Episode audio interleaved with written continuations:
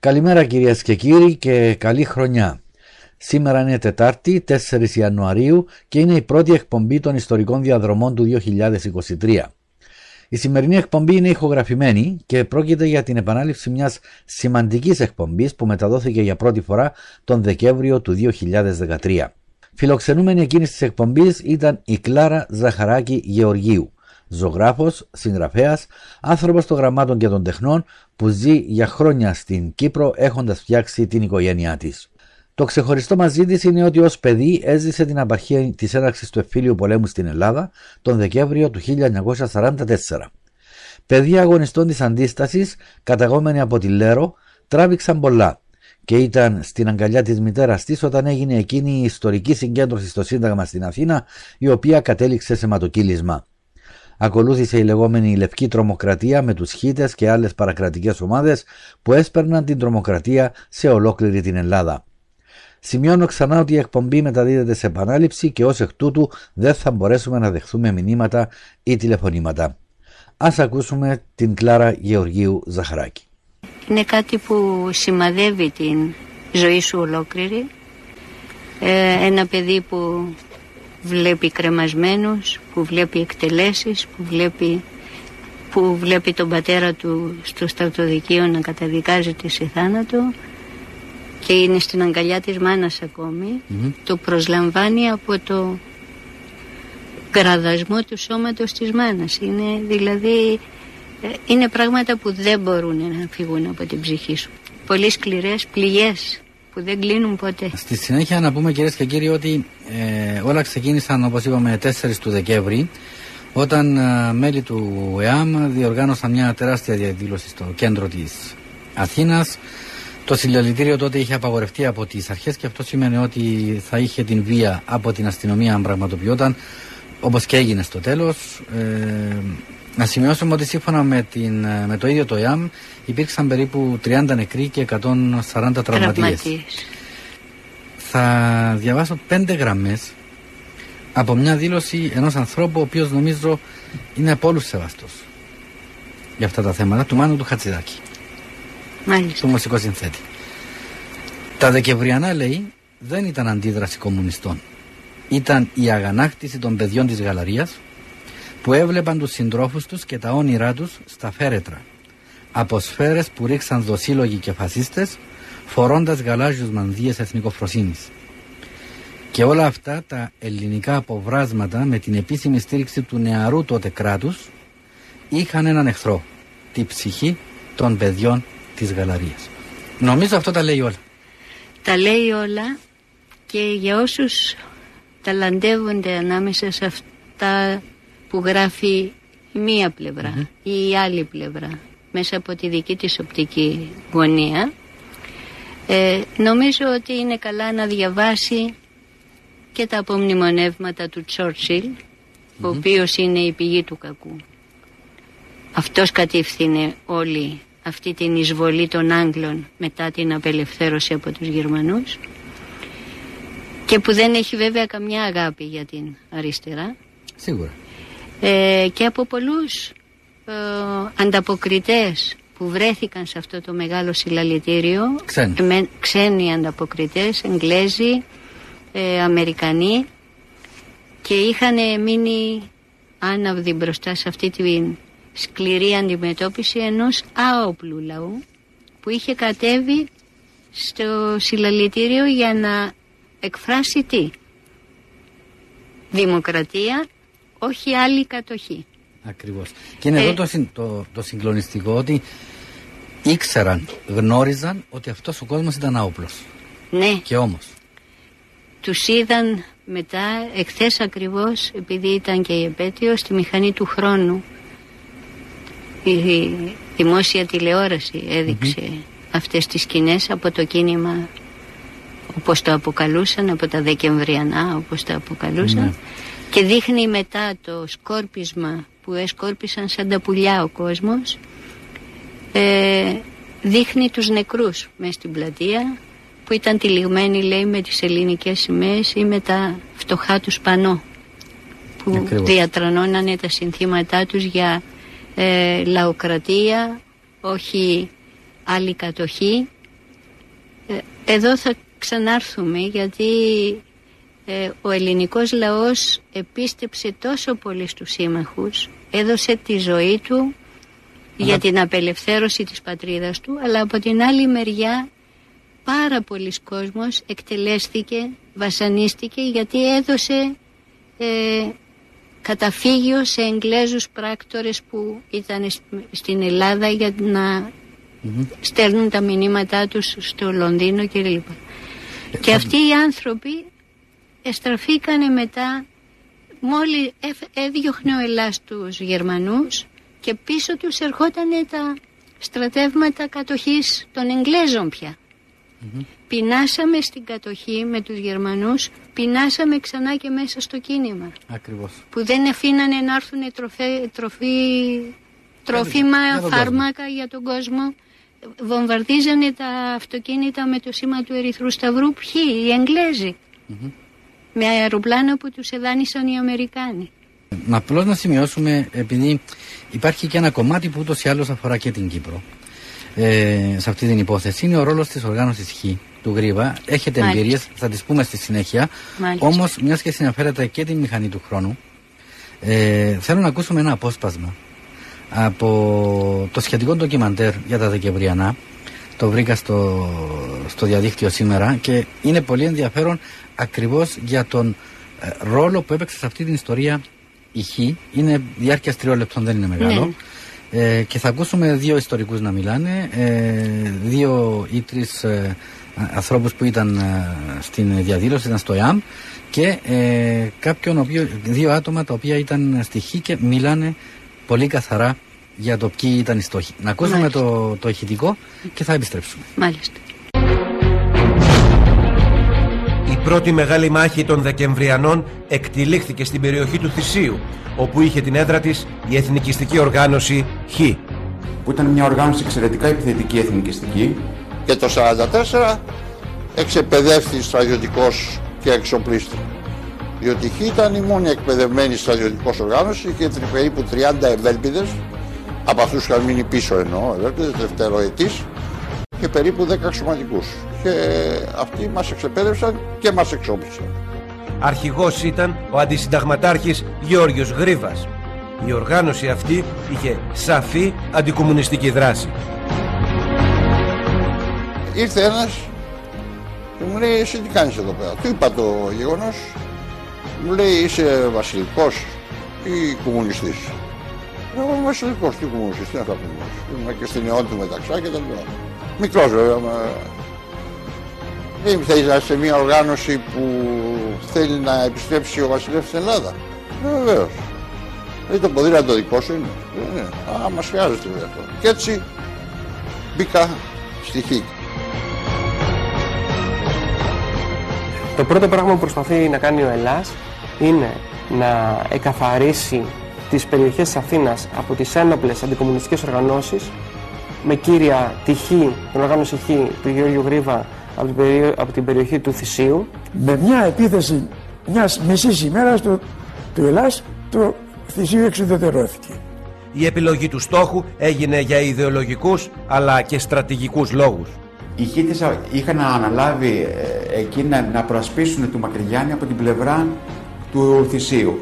Ε, πραγματικά ε, εκδιώκονται από εκεί οι Χίτες και ε, διευκολύνεται κατά έναν τρόπο ο Ελλάδ να, να κάνει επιθέσεις και από την πλευρά ε, του Φιλοπάπου. Η επίθεση του ΕΑΜ στο σπίτι του Γρίβα, που ήταν το αρχηγείο της οργάνωσης, ήταν σφοδρή με πολλούς νεκρούς και από τις δύο πλευρές. Η παρέμβαση των Άγγλων επιτρέπει στους χίτες να υποχωρήσουν. Σημερώνει η Δευτέρα και πέσανε κοπάδια αυτοί, με, μιλιούνια και μας χτυπάγανε από όλες τις πλευρές κρατήσαμε μέχρι τις 4 το απόγευμα. Οπότε κατέφθασαν οι Εγγλέζοι με άρματα μάχης, με τα σέρμας, αφού μας αφόπλησαν οι Εγγλέζοι, όλους μηδενός εξαιρουμένου, μας φόρτωσαν στα καμιόνια και μας πήγαν στα παλαιά ανάκτορα. Τότε άρχισε ο πόλεμος. Στη νύχτα της Τρίτης προς Τετάρτη εξουδετερώσαμε τους χίτες του Θησίου. Το ίδιο το πράγμα τους εξοδετρώσαμε τελείως. Τους πιάσαμε όλους στα χέρια μας και τελείωσε. Μόνο ο, ο, ο Γρήβας το σκασε. Η ανάμειξη των Άγγλων ήταν καταλητική καθώς οι δυνάμεις του ΕΑΜ δεν ήθελαν τη σύγκρουση μαζί τους. Ήταν 4 Δεκεμβρίου ημέρα γενικής επίθεσης για την κατάληψη της Αθήνας. Νομίζω είναι αρκετά διαφωτιστικό. Είναι διαφωτιστικό και ίσως ε, είναι πολύ ενδιαφέρουσα και η λεπτομέρεια που έχω διαβάσει σε άλλο ιστορικό βιβλίο ότι ο Γρίβας έφυγε, είχε στριμωχτεί πια, έτοιμοι να τον συλλάβουν και αυτόν οι Ελασίτες και βρήκε ένα πίσω παράθυρο, στο πίσω μέρος του, του σπιτιού που στέγαζε τα γραφεία της Χ, επίδειξε και τον έσωσε ένα αγγλικό ε, Βασικά το διέσωσαν οι Άγγλοι. Οι Άγγλοι τον διέσωσαν. Τώρα πώς μετά ήρθε να πολεμήσει τους Άγγλους για μένα ήταν πάντα, για όλους τους Έλληνες, ήταν απορία. Ένα από τα περίεργα. Περίεργο. Αν είναι πράγματι περίεργο. Όμως αυτό είναι ένα άλλο θέμα. Κύριε Ζαχαράκη, ε, έχετε ζήσει, όπως είπαμε και πριν, έντονα όλα αυτά τα πράγματα, παρόλο ε, το ότι ήσασταν σε μικρή ηλικία 6 χρόνων όπως μου έχετε πει. Ε, και όλη η ιστορία ξεκινά από, το, ε, από την πρώτη μέρα, από το 40. Από την, ε, από και το 40. από τη Λέρο που έρχεστε στην Αθήνα. Ε, εγώ γεννήθηκα στη Λέρο. Ο πατέρας μου είχε ένα, το μοναδικό και μεγάλο μηχανουργείο στη Λέρο και έδινε και ρεύμα σε, όλη, τη- σε όλο το νησί. Είχε γεννήτριες. Ε, εμείς ήμασταν μια οικογένεια με 7 παιδιά. Εγώ ήμουνα το έβδομο, το τελευταίο. Και ήμουνα στην αγκαλιά της μάνας μου. Ε, εκείνη την εποχή γίνεται ο αποκλεισμός της Αβυσσινίας από τους Ιταλούς ε, οπότε πετρέλαια και βενζίνη δεν έρχονται στο νησί στην Ιταλική Δωδεκάνησο Ναι. ε, ζητάνε από τον πατέρα μου να κάνει τη συντήρηση των αυτοκινήτων γιατί είχαμε ανάγκη να ζήσουμε κιόλας 7 παιδιά. Και του λέει ο διοικητής που μέχρι τότε εκτιμούσε πάρα πολύ τον πατέρα μου και η κοντέσα η, μητε- η γυναίκα του όλη την οικογένεια μας αγαπούσαν υποτίθεται. Όμως κάνει και τη δουλειά του σαν στρατιωτικός. Ζητάει από τον πατέρα, από τον πατέρα μου να μας κάνει όλα τα παιδιά Ιταλούς και να γίνει και εκείνος και η μητέρα μου Ιταλούς εμείς υπηκόους. διατηρούσαμε την ελληνική μας υπηκότητα οι άλλοι οι Δωδεκανήσοι ήταν Ιταλοί σαν Ναι. κατεχόμενος λαός. Ο πατέρας μου αρνιέται και μας απελάβνουν. Παίρνουμε ένα καΐκι, Οκτώβρη, ε, μάλλον λίγο μετά από τη βήθηση, ε, λίγο πριν από τη βήθηση της ε, Θέλης. Έλλης.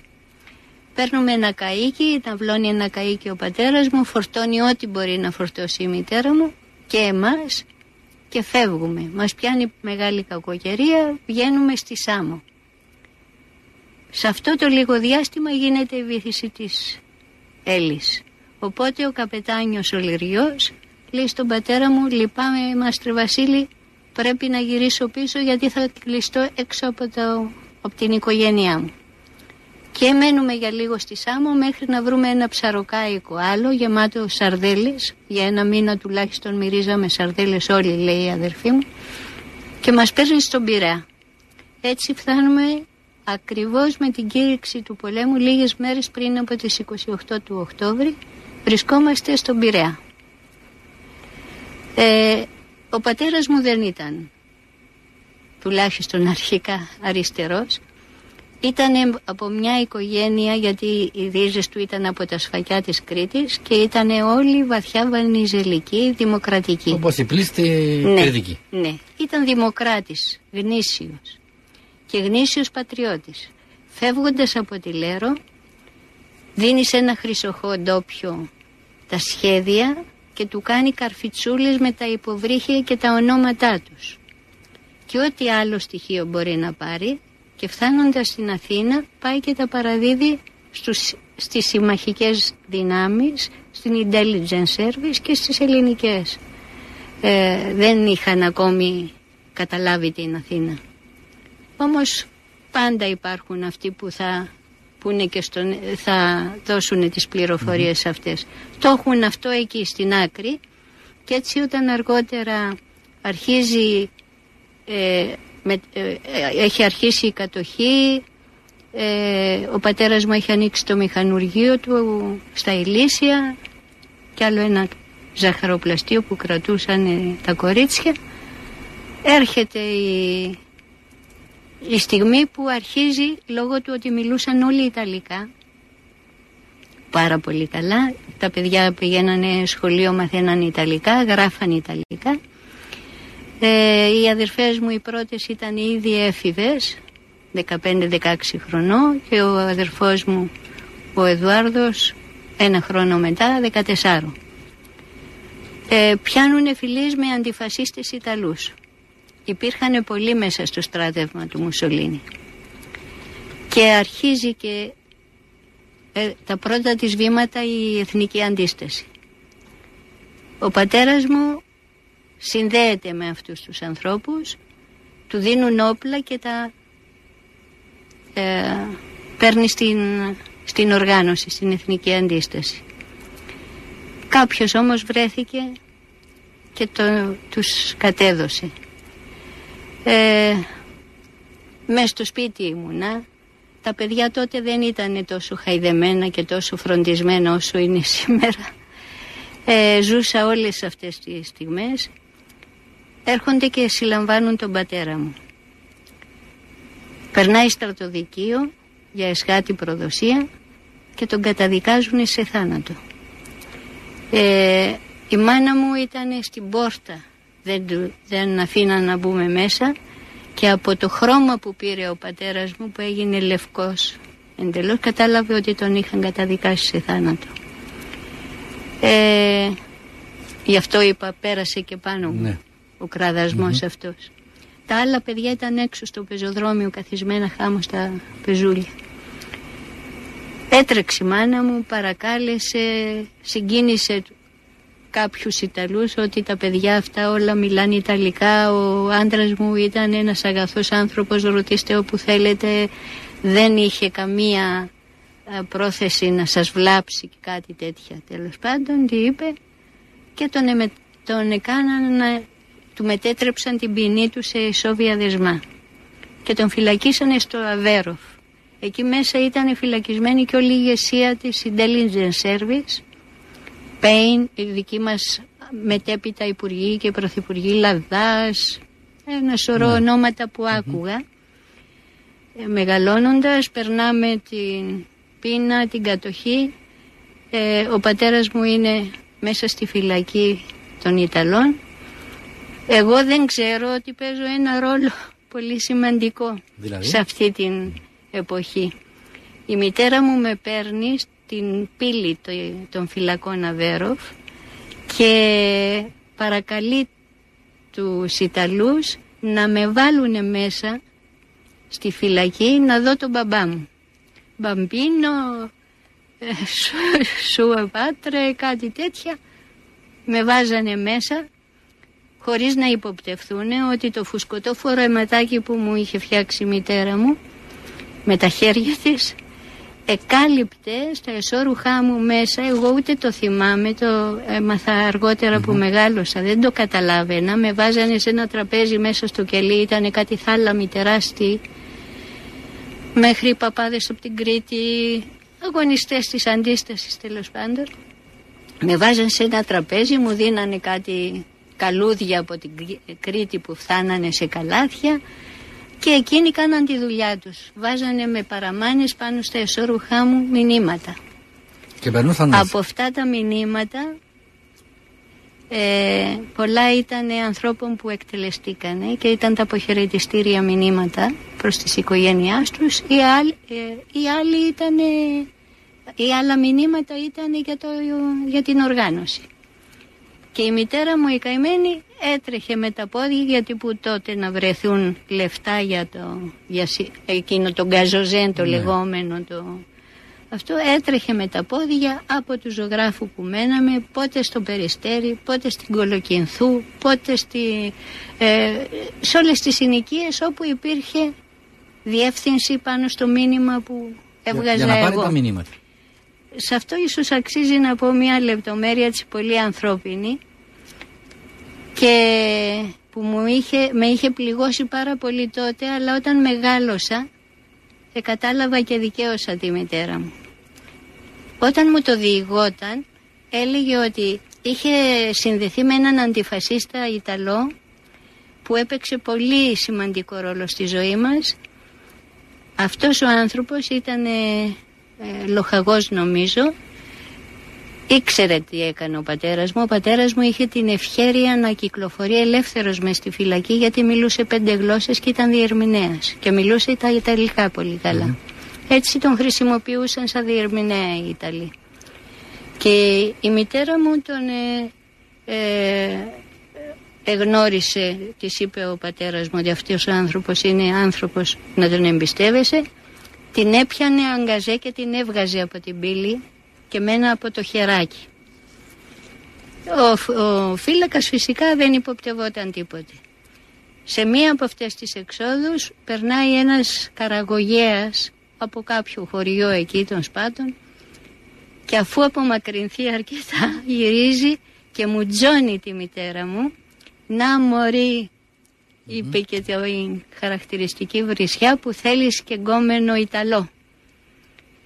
Η μητέρα μου όταν μου το διηγόταν αργότερα που ήμουν έφηβη ε, εγελούσε και της λέω μα γελάς που σου είπε τέτοια κουβέντα. Ω μου λέει εγώ τον καμαρώνω γιατί ήταν πατριώτης. Ακριβώς. Δεν την ε- επλήγωνε η βρισιά που είχε εισπράξει από το χωρικό. Ε, αυτός ο λοχαγός, ο Τσαρντέλη, ε, βοήθησε στην, να δραπετεύσουν όλη αυτή τη, τη ηγεσία της intelligence service κλπ. Του είχαν τάξει και χρυσές λίρες, δεν του τις δώσαν ποτέ βέβαια.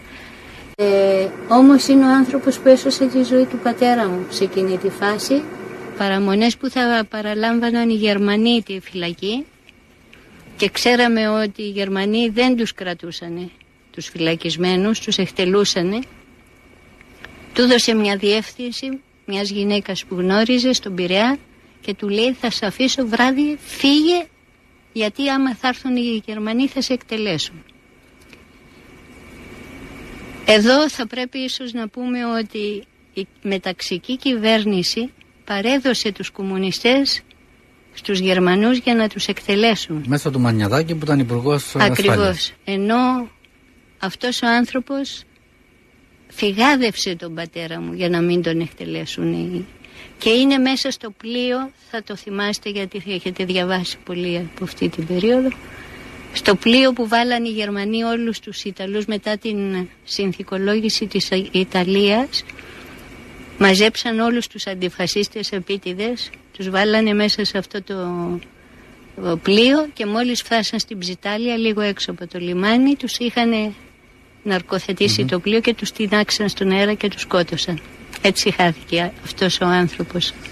Μάλιστα. Ε, πραγματικά Αλλά- δεν τολμά να σας διακόψω. Όλα αυτά που λέτε είναι συγκλονιστικά. Γιατί; Και δεν, δεν κάνουμε ιστορία από την άποψη του ότι έχουμε κάποιον ιστορικό ποιος μας διηγείται κάποια πράγματα.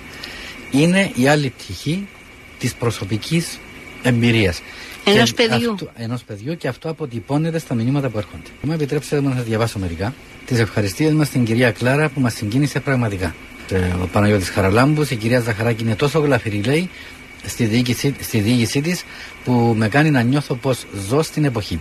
Σήμερα μιλούμε για την ε, περίοδο της κατοχής από τη μια αλλά και των Δεκεμβριανών στην, ε, που έγιναν στην Αθήνα το 1944. Είναι μαζί μας η κυρία Κλάρα Ζαχαράκη, είναι ζωγράφος, σκηνογράφος, εκπαιδευτικός τέχνης, σχεδιά, σχεδιάστρια, συγγραφέας, έχει πάρα πολλές ιδιότητες. Μέχρι στιγμής μας έχει αναφέρει έτσι αρκετά πράγματα για το πώς η ίδια βίωσε ε, τα γεγονότα ε, ε, μέσα στην ίδια την κατοχή ε, για την δράση και του πατέρα της ε, και ε, της ε, μητέρας της όπως η ίδια επαναλαμβάνω τα θυμάται. Ε, συνεχίζουμε. Ε, Ναι, σας αντιλαμβάνομαι ότι μετά από όλα αυτά α, και από ό,τι μου λέγατε και προηγουμένως μπαίνετε ολόκληρη οικογένεια στο κίνημα της αντίστασης. Ε, ο αδερφός μου είναι ήδη προς τα 15. Αρχίζει και γίνεται όλο και σκληρότερη η κατοχή η γερμανική. Έχει πάρει κατα... έχει πετάξει στην άκρη ουσιαστικά τους Ιταλούς και σας λέω πόσο σκοτώνανε και τους ναι. αντιφασίστες Ιταλούς. Ε, ε, ε εκτελούσαν Έλληνες που αμέσως μετά που έπεσε ε, που συνθηκολόγησε με τους συμμάχους η Ιταλία έκρυψε Ιταλούς και αυτό ήταν αρκετό για να εκτελούν τον Έλληνα που συλλαμβάνανε αν είχε ε, προσφέρει βοήθεια σε Ιταλό. Ε, κάτι που ο ελληνικός λαός ένιωθε ότι ο Ιταλικός λαός δεν ήταν σαν τους Γερμανούς. Ακριβώς. Είχε μια διαφορά. Είχε διαφορά σαν λαός. Ε, ποτέ κανένας Γερμανός δεν θα με έβαζε μέσα στη φυλακή να δω τον πατέρα μου. Σαν μωρό Εν πάση περιπτώσει θέλω να προχωρήσουμε στο πώς μπήκε όλη πια η οικογένεια στην ε, αντίσταση. Ο αδερφός μου πάει και κατατάσσεται στον Ελλάς, στα 15 του χρόνια δεν έχει καν γίνει 15 χρονών. Η μητέρα μου κλαίει, του λέει ο πατέρας σου είναι φυλακή, εγώ είσαι το πρώτο μου αγόρι, πού θα στηριχτώ; Αν το πούνε όλες οι μάνες της Ελλάδας, τις λέει ποιος θα διώξει τους Γερμανούς; Και ο αδερφός μου αυτός εκτιμάται στο πρώτο σώμα στρατού της Αθήνας που υπάρχει με αρχηγό τον στρατηγό Σαράφη εκτιμάται σαν παιδί και τον εβάζουν στην τιμητική φρουρά του Σαράφη. Ε, έτσι είναι στην, στο κέντρο της Αθήνας και έρχεται, πετιέται μερικές ώρες, κάποιες ώρες για να πληθεί, να αλλάξει, να μας φέρει τα την οικογένεια. Ακριβώς. Ε, όμως ο Εδουάρδος δολοφονείται από έναν ταγματασφαλίτη λίγες μέρες πριν τα Δεκεμβριανά, 29 του Νοέμβρη του 44. Στις 3 του, του Δεκέμβρη το ΕΑΜ έχει καλέσει τον λαό της Αθήνας και του Πειραιά σε αυτό το περίφημο συλλαλητήριο όπου θα διεκδικούσε ο, ο λαός της Αθήνας τη λευτεριά του που την είχε αποκτήσει με αίμα και πολλές θυσίες είχε διώξει τους Γερμανούς και ήρθαν οι Εγγλέζοι. Θα, θα προέτρεπα τους ακροατές σας να δούνε μέσα από τα αρχεία της ΕΡΤ πώς υποδέχθηκε ο ελληνικός λαός τους εγγλεζους σαν ελευθερωτές και πώς τους εφορτώνανε με λουλούδια, τους φιλούσαν, τους φιλούσαν τα χέρια γιατί ήταν οι σύμμαχοί μας. Και αυτοί ήρθαν, είχαν ήδη έτοιμο το σχέδιο της επέμβασης όπου έφευγαν οι Γερμανοί να, και οι, οι Ελασίτες ακολουθούσαν τους Γερμανούς για να τους βγάλουν έξω από τα σύνορα. Να μην υπάρχει κενό είπε ο Τσόρτσιλ να μπαίνουν αμέσως στα αγγλικά στρατεύματα. Ο ελληνικός λαός δεν ήξερε καθόλου τη μοίρα του ετοίμαζαν. Και ενώ έχει δοθεί άδεια για το συλλαλητήριο στις 3 του Δεκέμβρη ο Παπανδρέου έχει δώσει την άδειά του, ο Γεώργιος Παπανδρέου, παππούς του νυν Γεωργίου Παπανδρέου, έχει δώσει άδεια μεσάνυχτα, γύρω στις 2 με 3, ειδοποιεί το ΕΑΜ ότι να μην κάνετε συλλαλητήριο, απαγορεύεται. Ο λαός όμως κατεβαίνει κατά χιλιάδες και από τον Πειραιά και από την Αθήνα σαν ποτάμια με τις σημαίες, με τα πανό του, άοπλος, δεν μπορεί να διανοηθεί τι τον περιμένει και όταν φτάνει στο Σύνταγμα και θέλω να σας πω ότι ήμουνα κι εγώ στην αγκαλιά της μάνας μου της μαυροφορεμένης. Φανταστείτε πώς ήταν αυτός ο λαός ώστε η μητέρα μου που είχε θάψει πριν λίγες μέρες το παιδί της ήταν σε αυτό το συλλαλητήριο με όλη την οικογένεια, όλα τα παιδιά. Και έχουμε φτάσει στο Σύνταγμα και ξαφνικά εκεί που ετοιμάζεται ο λαός να, να ακούσει τον κύριο ομιλητή και να ε, πει και εκείνος τα αιτήματά του αρχίζουν από την παλιά βουλή, την, από τα παλιά ανάκτορα, την σημερινή βουλή και από, την, ε, από το αρχηγείο της αστυνομίας αρχίζουν και πολλοί ισχυρίζονται έτσι τουλάχιστον άκουγα εγώ και από την ταράτσα της Γκραν Βρετάνιας του ξενοδοχείου. Ξενοδοχείο, ναι ε, αρχίζουν και πυροβολούν. Ε, ξένοι ανταποκριτές λένε δεν μπορούμε να το διανοηθούμε μεταδίδανε την ίδια ώρα γιατί μένανε στην Γκραν Βρετάνια δεν μπορούμε να το διανοηθούμε ότι είναι αληθινές σφαίρες αυτές που ρίχνουν μάλλον είναι άσφαιρα. Αλλά όταν έφυγε ο κόσμος λέει κυνηγημένος και είδανε τα πτώματα ήταν 30 νεκροί εκείνη τη μέρα και 100 περίπου τραυματίες κοντά μας ένας φίλος καπετάνιος του Ελλάς που είχε κατέβει γιατί απελευθερώσανε την Ελλάδα ο καπετάνι Ρόδης που επολέμησε τόσα χρόνια στα βουνά και δεν σκοτώθηκε αποκεφαλίστηκε από μια ρηπή. Εκεί μπροστά μας. Λοιπόν ε, έφυγε ο κόσμος πήγε στα σπίτια του ήταν παγωμένη όλη η Αθήνα και την άλλη μέρα υπήρχε 3 και 4 του Δεκέμβρη υπήρχε μια γενική απεργία. Τα πάντα ήταν κλειστά, τα πάντα ήταν νεκρά. Ο κόσμος ξανακατεβαίνει στο Σύνταγμα για να θάψει τους νεκρούς της προηγούμενης ημέρας. Και το θυμάμαι σαν και τώρα, σας το λέω με όλη μου την ειλικρίνεια. Εγέμισε το Σύνταγμα και οι δρόμοι γύρω και εκείνος ο λαός όλος γονάτισε μπροστά στον άγνωστο στρατιώτη και άρχισε και τραγούδαγε το πένθυμο εμβατήριο «Επέσατε θύματα αδέρφια εσείς» στον τίμιο που τάξατε αγώνα. Ήταν κάτι που δεν μπορείς να το ξεχάσεις ποτέ. Επήραν τους νεκρούς, τους θάψανε και γυρίζοντας από την κηδεία ξανά αυτοί οι φασίστες από τα ίδια κτίρια περιμένουν και αρχίζουν και ξαναχτυπούν και ξανασκοτώνουν τον κόσμο. Το ότι δεν είναι ο Ελλάς και το ΕΑΜ που προκάλεσε τον εμφύλιο ή φαίνεται μέσα σε όλα τα αρχεία των Εγγλέζων. Έχουν βγει πια στη, στο φως mm της δημοσιότητας γιατί έχουν υποχρέωση να τα δίνουν στους μελετητές μετά από κάποια χρόνια, ναι, ναι. ξέρετε. Και εκεί μέσα φαίνεται και ο, ο ρόλος του Τσόρσιλ που προετοίμαζε την επέμβαση της στρατιωτικής στην Ελλάδα από το από την πρώτη στιγμή που άρχισε και απελευθερωνόταν η Ελλάδα. Και ο κόσμος δεχόταν με αγκαλιές λουλούδια τους Εγγλέζους και εκείνοι ερχόταν για μια νέα κατοχή. Και γι' αυτό το σύνθημα που κυριαρχούσε ήταν όχι νέα κατοχή, γιατί κατάλαβε ο κόσμος πια τι γινόταν. Ε, σίγουρα ήταν πλέον φανερό ότι μια νέα κατοχή θα δεχόταν μια, μια άλλη. Και ο ίδιος ο Αλεξάνδερο αρχιστράτηγος ε, ε, στέλνει μηνύματα στον Τζόρσιλ ότι ακόμη και αν χτυπήσουμε τον Ελλάς μέσα στην Αθήνα, ακόμη και αν κερδίσουμε τη μάχη της Αθήνας, όλη η Ελλάδα είναι στα χέρια του Ελλάς δεν θα μπορέσουμε να τους εξοντώσουμε έτσι εύκολα. Και θα πρέπει να φέρετε και άλλα στρατεύματα, γιατί σηκώνανε στρατεύματα από την Ιταλία που εκτυπούσαν τους Γερμανούς και τα φέρνανε ενισχύσεις να χτυπήσουν τον Ελλάς, που είχε απελευθερώσει την Ελλάδα.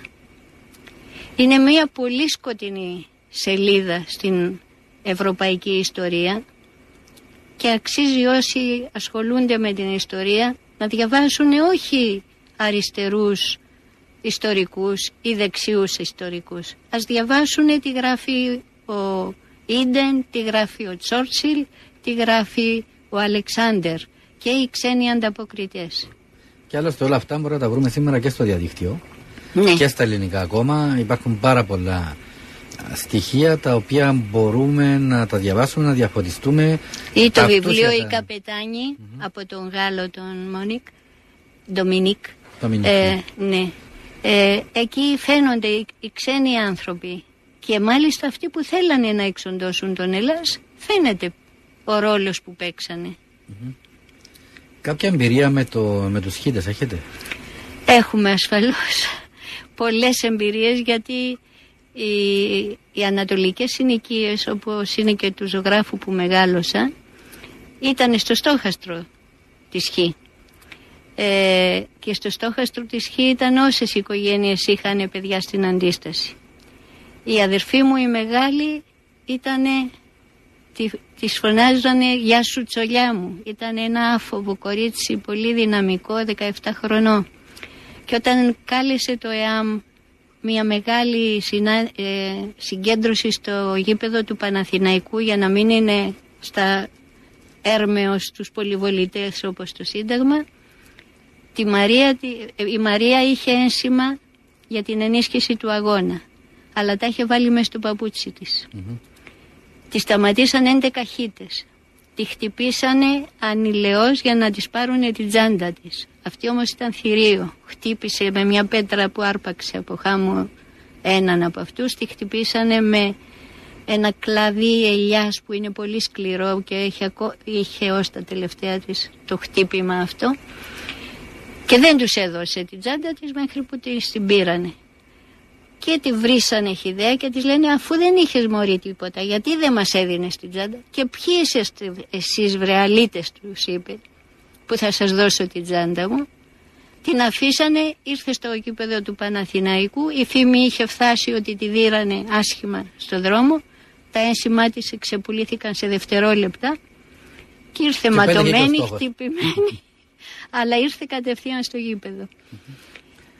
Λοιπόν, ε... Ε, σκότωσαν γειτονόπουλά μας μέσα στο κρεβάτι εκεί που κοιμότανε. Ναι. Ξέρω, μετά από αυτό το ξυλοδαρμό που τις κάνανε, ήρθανε για να την κουρέψουν. Ξέρετε, και... αυτές είναι τακτικές που χρησιμοποιούσε και η ΟΚΑ, έτσι.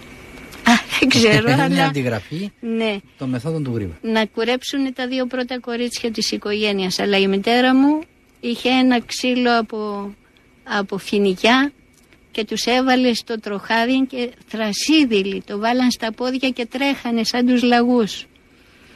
Ε, μετά από αυτό την καλέσαν στα γραφεία τους οι και της είπαν ότι σε θαυμάζουμε, είσαι σπουδαίο κορίτσι και σου προτείνουμε τόσες, δεν θυμάμαι πόσες λίρες χρυσές αγγλικές να γίνεις ε, αρχηγός της, ε, της ομάδας κοριτσιών της Χ. Τους έβρισε πάλι και έφυγε. Πάντως ε, δεν μπορώ να μην σας πω κυρία Ζαχαράκη ότι θα ανανεώσουμε το ραντεβού. Ε, υπάρχουν πάρα πολλά πράγματα τα οποία μπορούμε να πούμε. Θα διευθετήσουμε ακόμα μια συνάντηση ε, διότι βλέπω και εδώ και τα μηνύματα τα οποία ο κόσμος ε, ανατριχιάζει λέει με αυτά που ακούει. Ε, κάποιος ακροατής εδώ λέει έχω χάσει αρκετό από το πρόγραμμα, αν μπορώ να το ξανακούσω. Μπορείτε να το ξανακούσετε, θα πούμε στη συνέχεια. Ε, υπάρχει ένας ε, ευχαριστίες, ένα πολύ μεγάλο ευχαριστώ μάλιστα, από ένα μαθητή σας λέει, στο Λανίτιο το 71. Μάλιστα. Πάντα ντόπρος, σταράτος, λόγος και θέσεις. Ευχαριστώ γιατί τους αγαπώ πολύ τους μαθητε mm-hmm. μου που περάσαν. Λοιπόν, αναγκαστικά θα πρέπει να διακόψουμε. Δεν μας παίρνει η ώρα. Ναι. Ε, θα, όπως είπα θα συνεχίσουμε. Να σας πω για τη μάχη του, στου ζωγράφου που είδα πως σκοτώναν τους ελασίτες μπροστά μου. Θα το κρατήσουμε για την επόμενη εκπομπή, γιατί ξέρω ότι έχουμε πάρα πολλά να πούμε. Κλείνοντας απλώς, κυρία Ζαχαράκη, να δώσω κάποια ε, στοιχεία για τους ακροατές που ρωτάνε κάποια πράγματα τα οποία θα έπρεπε να απευθυνθούν σε ιστορικό βεβαίως. Ε, Όπως το που ήταν ο, ο Άρης ο τότε, γιατί ο Στάλιν δεν βοήθησε το Κουκουέ στον εμφύλιο. Ε, αυτά θα τα δούμε κάποια στιγμή όταν θα έχουμε ε, κάποιον ιστορικό ναι. εδώ. Ένας άλλος ακροατής λέει ότι αν δεν με απατάει η μνήμη μου, προτάθηκε στο Γρήβα να αναλάβει ένα ένας, ε, ως ένας από τους αρχηγούς του Ελλάς στην αρχή της αντίστασης. Ναι, υπάρχει αυτός ο, ο, ο ισχυρισμός, όμως ο Γρήβα ε, δεν, δεν δέχτηκε. Ε, αφισβητείται, γι' αυτό είπα ισχυρισμός. Ε, όμως λένε ότι ε, ο Γρήβας ε, δεν δέχτηκε. Λοιπόν, να ευχαριστήσω και τους ακροατές που έχουν στείλει τα μηνύματά τους, να ευχαριστήσω και εσάς κυρία Ζαχαράκη. Εγώ ευχαριστώ. Ε, πραγματικά ε, δεν, δεν παρανέβηκα σχεδόν καθόλου διότι δεν μπορούσα πραγματικά από την ρήμη του λόγου σας και όσα μας λέγατε θέλαμε να μάθουμε πράγματα από εσά και οι ακροατές θέλουν να μάθουν ε, γι' αυτό, όπως είπαμε, θα ανανεώσουμε ξανά το ραντεβού. Να είστε καλά. Ευχαριστώ πάρα πολύ. Εγώ ευχαριστώ. Να είστε καλά. Είναι μια ολόκληρη ιστορία, πολύ πικρή. Πολύ πικρή ιστορία αυτή τη, της Ελλάδας που φτάνει μέχρι σήμερα στην Κύπρο. Σαφώς. Εδώ ολοκληρώθηκε το πρώτο μέρος της αφήγησης της Κλάρας Ζαχαράκη Γεωργίου. Όπως ήδη έχετε ακούσει, την ερχόμενη Τετάρτη θα μεταδώσουμε το δεύτερο μέρος με αρκετά ενδιαφέροντα πράγματα που έχουμε να ακούσουμε. Καλή σας μέρα.